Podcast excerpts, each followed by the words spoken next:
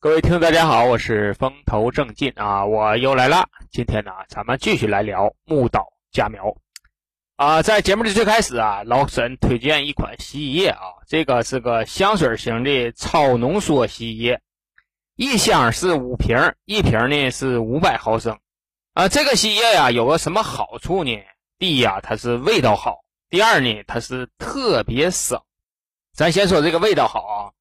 就这个洗衣液呀、啊，带有那种 C O C O 香水味儿啊。据厂家是这么说的啊，这个 C O C O 香水具体什么味儿我也不太知道，但是这个味道啊可挺好闻啊。这个香水啊不是说特别刺鼻的那种味道，特别优雅的一种香。据厂家宣传说这个香味儿啊能持久留香七十二小时，但是我试了一下啊，没有那么长时间，基本上就两天左右就差不多了。另外呢，这款洗衣液还有一个什么好处呢？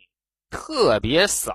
它省到什么程度呢？哈，就这一瓶哈，你正常家里用，你能用一个月。你手洗的话，可以洗三十二次；你要是机洗的话，能洗十六次。你家里要不是说天天洗衣服，基本上这一个月呀、啊、就够用了。这一瓶啊，合到手就是五块钱，也就是说啥呢？你一个月洗衣服啊，就花五块钱就够用了。这个货是哪来的呢？哈，其实这个货呀，就是一个捡漏的款，因为这个货呀是人家大主播定制的。搁咱们那个洗衣液厂定制的，他这个货呢，他没卖了，他就想返到厂家去。厂家呢一看你这返回来，我不也得卖吗？因为他这是个定制的款嘛，所以说落到我手了，我帮他卖一下。就这一箱哈，就在他们直播的时候，定价都定到四十九块钱一箱。到时候他们给你开王炸啊、哦，马上啊、哦，马上给你这炸这产品，就说的都血之呼啦的时候，这个洗衣液都没下了二十九块钱。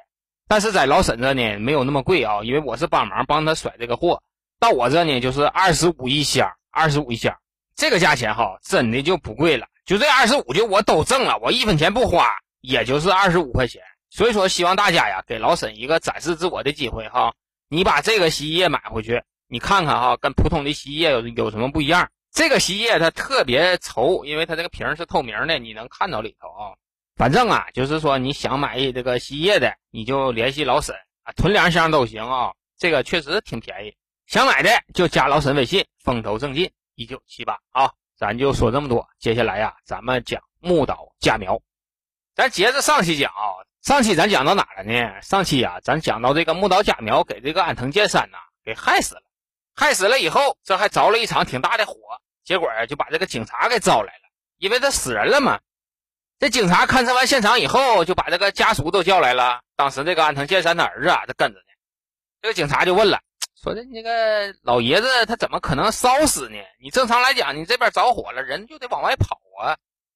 这时候啊，这个当儿子的就说了：“哎呀，这个警察同志哈，其实也赖咱们这些当儿女的照顾不周。俺家我爸呀有点毛病啊，前一阵子犯脑血栓，那下不了炕了。说实话哈，这个老爷子跟咱们的感情吧一般。”咱们这些当儿女的呢，也是疏于照顾。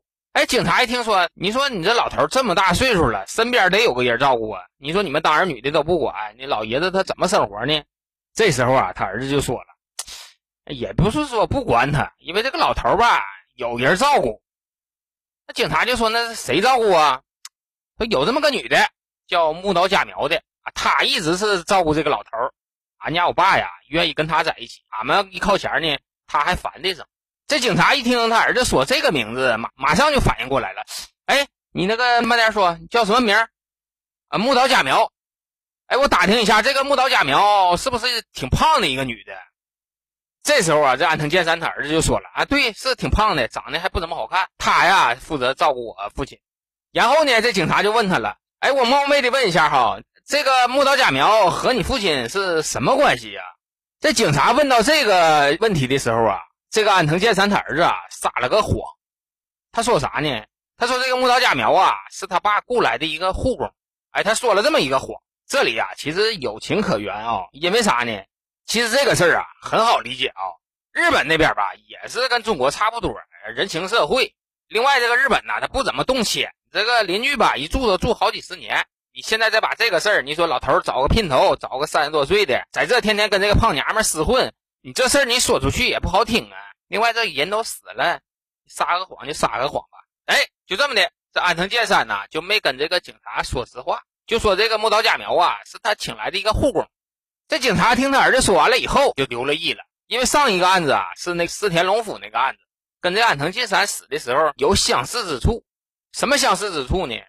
就是说他们死的时候啊都有这个炭炉子，而且呢这里还都有这个木刀假条。这时候啊这警察就不像上回了啊，这回啊就上了心了，就仔细的查了一下。这警察呀还真就查出来点线索。什么线索呢？他发现这个安藤进山呐、啊、不是被烧死的，而是在火灾发生之前他就已经死亡了。这火灾发生的时间呐、啊、大约是晚上的十二点左右，但是死亡时间呐、啊、估计是在晚上的十点半。检查这个老爷子的这个呼吸道哈，就发现这个老爷子的呼吸道里啊并没有发现碳粉，也就是说什么呢？在火灾之前这个老爷子啊已经是停止呼吸了。你按正常人的反应来讲哈，如果说他在死亡之前要火给烧的话，你最起码他得有一个挣扎的动作，他不可能说躺的板板正正的印火搁那烧啊，他也不是邱少云，他扛不了那个。但是从这个老头死的状态上来看，就这火烧的时候他根本就没动弹。从这几点上来看哈，就是说你这个老头在火灾发生之前就已经死掉了。然后进一步的尸检呐，就发现什么呢？就发现这个老头的体内啊有安眠药的成分。这个成分呢跟四田龙夫吃那个安眠药的成分呐、啊、一致。然后警察呀又细致的查了一下，就发现这个木岛假苗啊曾经开过大量的安眠药。这一下子你这证据啊就差不多了。这警察还寻思他妈的这回呀、啊、可不能让这个木岛假苗跑了，咱们再给他传唤过来，再问问安藤进山这个事儿是怎么回事，看他这回呀、啊、还跟我说什么。结果就派人把这个木岛假苗啊又找来了，说这个木岛假苗啊咱们呢现在是第二次见面了哈，这前几天我就问过你那个四田龙府的事儿，我今天呢再问你个事儿哈，那个安藤进山那老爷子死了你知道不啊？这时候的木岛假苗啊一听，什么？你说安藤进山死了？对呀、啊，那昨天晚上着着火，这不给那个安藤进山那烧死了吗？这时候啊这木岛假苗又哭上了啊、哦，就跟上回四田龙夫死了一样。哎呀，这安藤进山的，你说你这怎么死了呢？你说你这死了，我这心里难受啊！你说你让我这孤儿寡母以后可怎么活呀？行了，行行行行行行了，行了行了，木岛假苗啊，你别哭了，我给你找着来啊，还有这么几个事儿问你呢，你你把这几个事儿你给我说明白啊、哦。警察这么一说，哎，这木岛假苗啊不哭了。这时候警察就跟他说了，说这个木岛假苗啊，你跟我说实话。我先问你哈，你跟这个安藤进山你俩是什么关系？这时候啊这木岛假苗就说了，啊我跟他呀我跟他怎么说呢，属于是亦师亦友吧，另外呀咱俩还有一层特殊的关系。什么关系呢？就是我是他的护工啊，他呢花钱雇我，我负责照顾他。木岛假苗的这个口供啊就跟那个他儿子说的、啊、就能对上了，他儿子也是这么说的，说是木岛假苗是他的护工，哎这点对上了。然后啊这警察又问了他第二个问题，说这个木岛假苗哈，我发现呐、啊、你曾经去过多个药店开过安眠药，你能不能把这个事儿跟我们解释一下呢？这时候这木岛假苗就说了，啊你你问这个事儿啊确实有啊，这个确实有，因为啥呢？因为我这人神经衰弱，那个睡觉不行，所以说我就开了不少的安眠药。但是后来这个安藤进山呢、啊、他也有这个毛病，他也想开这个安眠药，但是身体不好的出不去屋嘛，所以说他的安眠药啊都由我来开。为了多开点这个安眠药呢，我就多走了几个药店啊，仅此而已，没有什么别的事儿啊。这警察一听完，妈的了，这也符合逻辑哈。然后啊又问这个木岛假苗啊、呃、这个木岛假苗哈，咱们呢已经查完周边的监控了，从监控里来看哈，你在老头死的当天的晚上十点你到过这个安藤进山家，咱们推断这个老头死的时间呢，也是在这个时间前后。这时候啊，我就需要你给我一个解释了，你去他家干啥去了？哎，你把这个事儿给我说明白。这时候啊，这木岛假苗就说了：“你们是不是怀疑我杀了安藤进山呢？”警察那边呢就表示不置可否。这时候啊，这木岛假苗又说了：“那个警察哈，你们不要多心，我去啊，就是跟他说说话。”到他那呀我跟他说了一会儿话，然后啊他说屋里冷，我还特意给他点了一个炭炉子在脚底下，点完这个炉子以后我接了一个电话，那边有事儿啊我就出来了啊，就这么一个过程。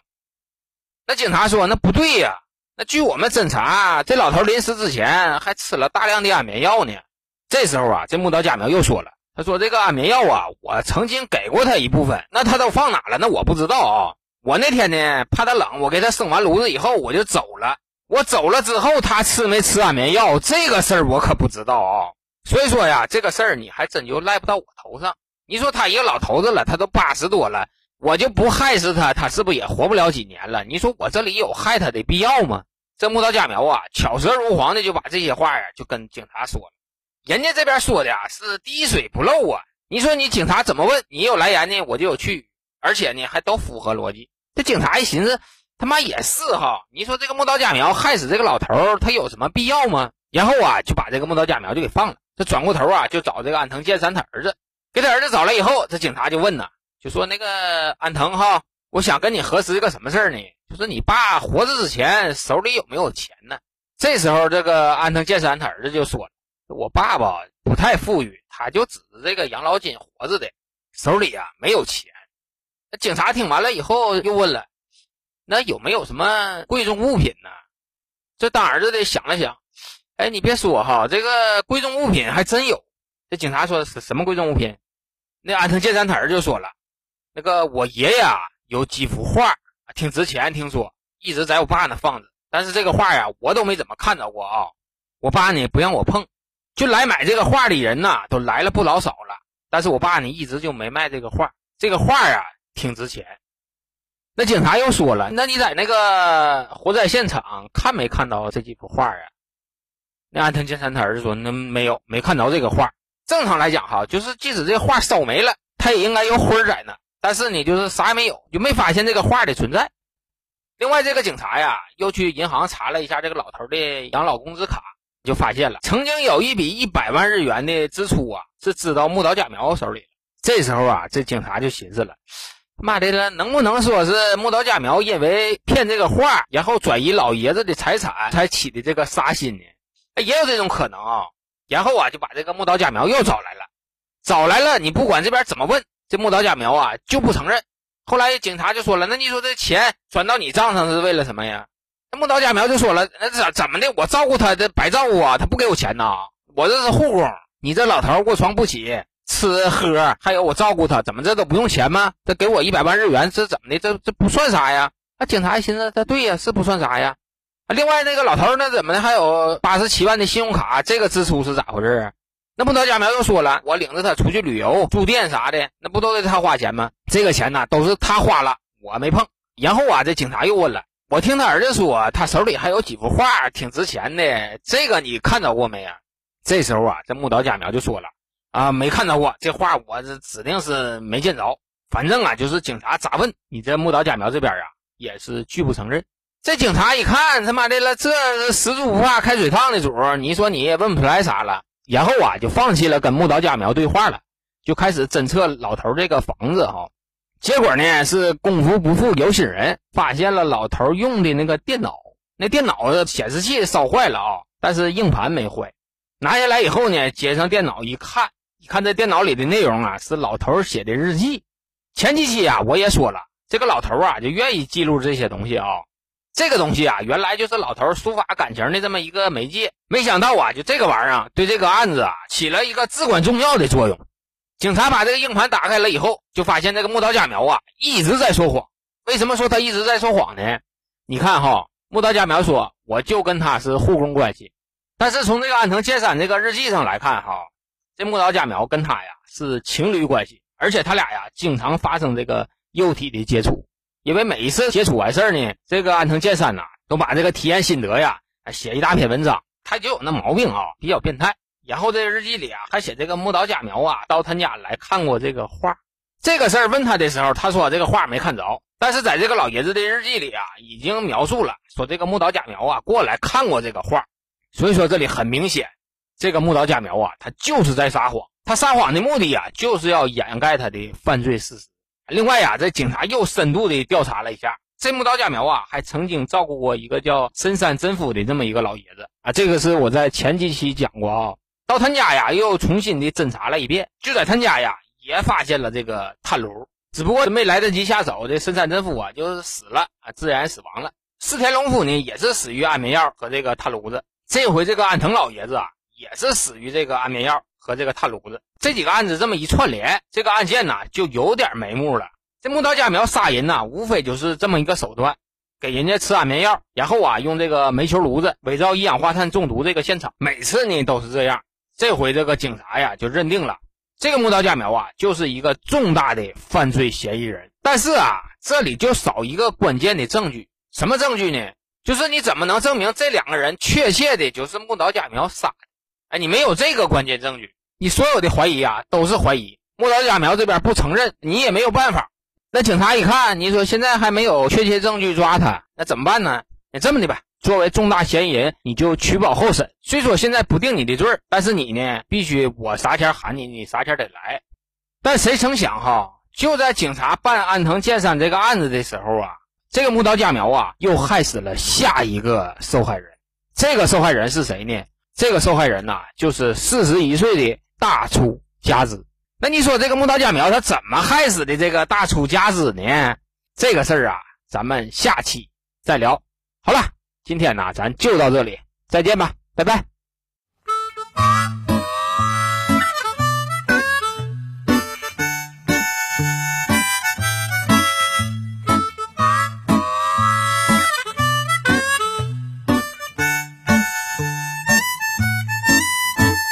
如果你看到我没理你，那是我故意的。大晚上我还戴着墨镜，我就是在装逼。我有一辆小夏利，我的钥匙链是奥迪，出门必须有司机助理，否则我哪儿也不去。有一位领导他对我说，你的品味很不错，如果再多听些古典音乐，就会进入另一个世界。我顿时对他心生敬意，我频频点头表示赞许。突然他的电话响起，哇，领导，我特别喜欢这首古典神曲。我掐了一下我自己，活在世上人来人往，形形色色模样，分不清楚谁是好人，谁是大灰狼。林子很大，鸟儿很多，不要迷失方向。人在江湖，我行我素，该装就得装。每个人都是生活的导演，也会客串几天，被生活潜规则的演员。我的角色永远最闪亮，我的服装最漂亮，我的票房总是满满当当，我该装就得装。朋友圈里有个姐姐，每天都很火，每张照片都露着内衣，每句话都说得很文艺。他明明长得像个大手，可非说自己像个女优。虽然他才五十六，但这是每个人的自由。活在世上人来人往，形形色色模样，分不清楚谁是好人，谁是大灰狼。林子很大，鸟儿很多，不要迷失方向。人在江湖，我行我素，该装就得装。每个人都是生活的导演，偶尔也会客串几天，被生活潜规则的演员。我的角色永远最闪亮，我的服装最漂亮，我的票房总是满满当当，我该装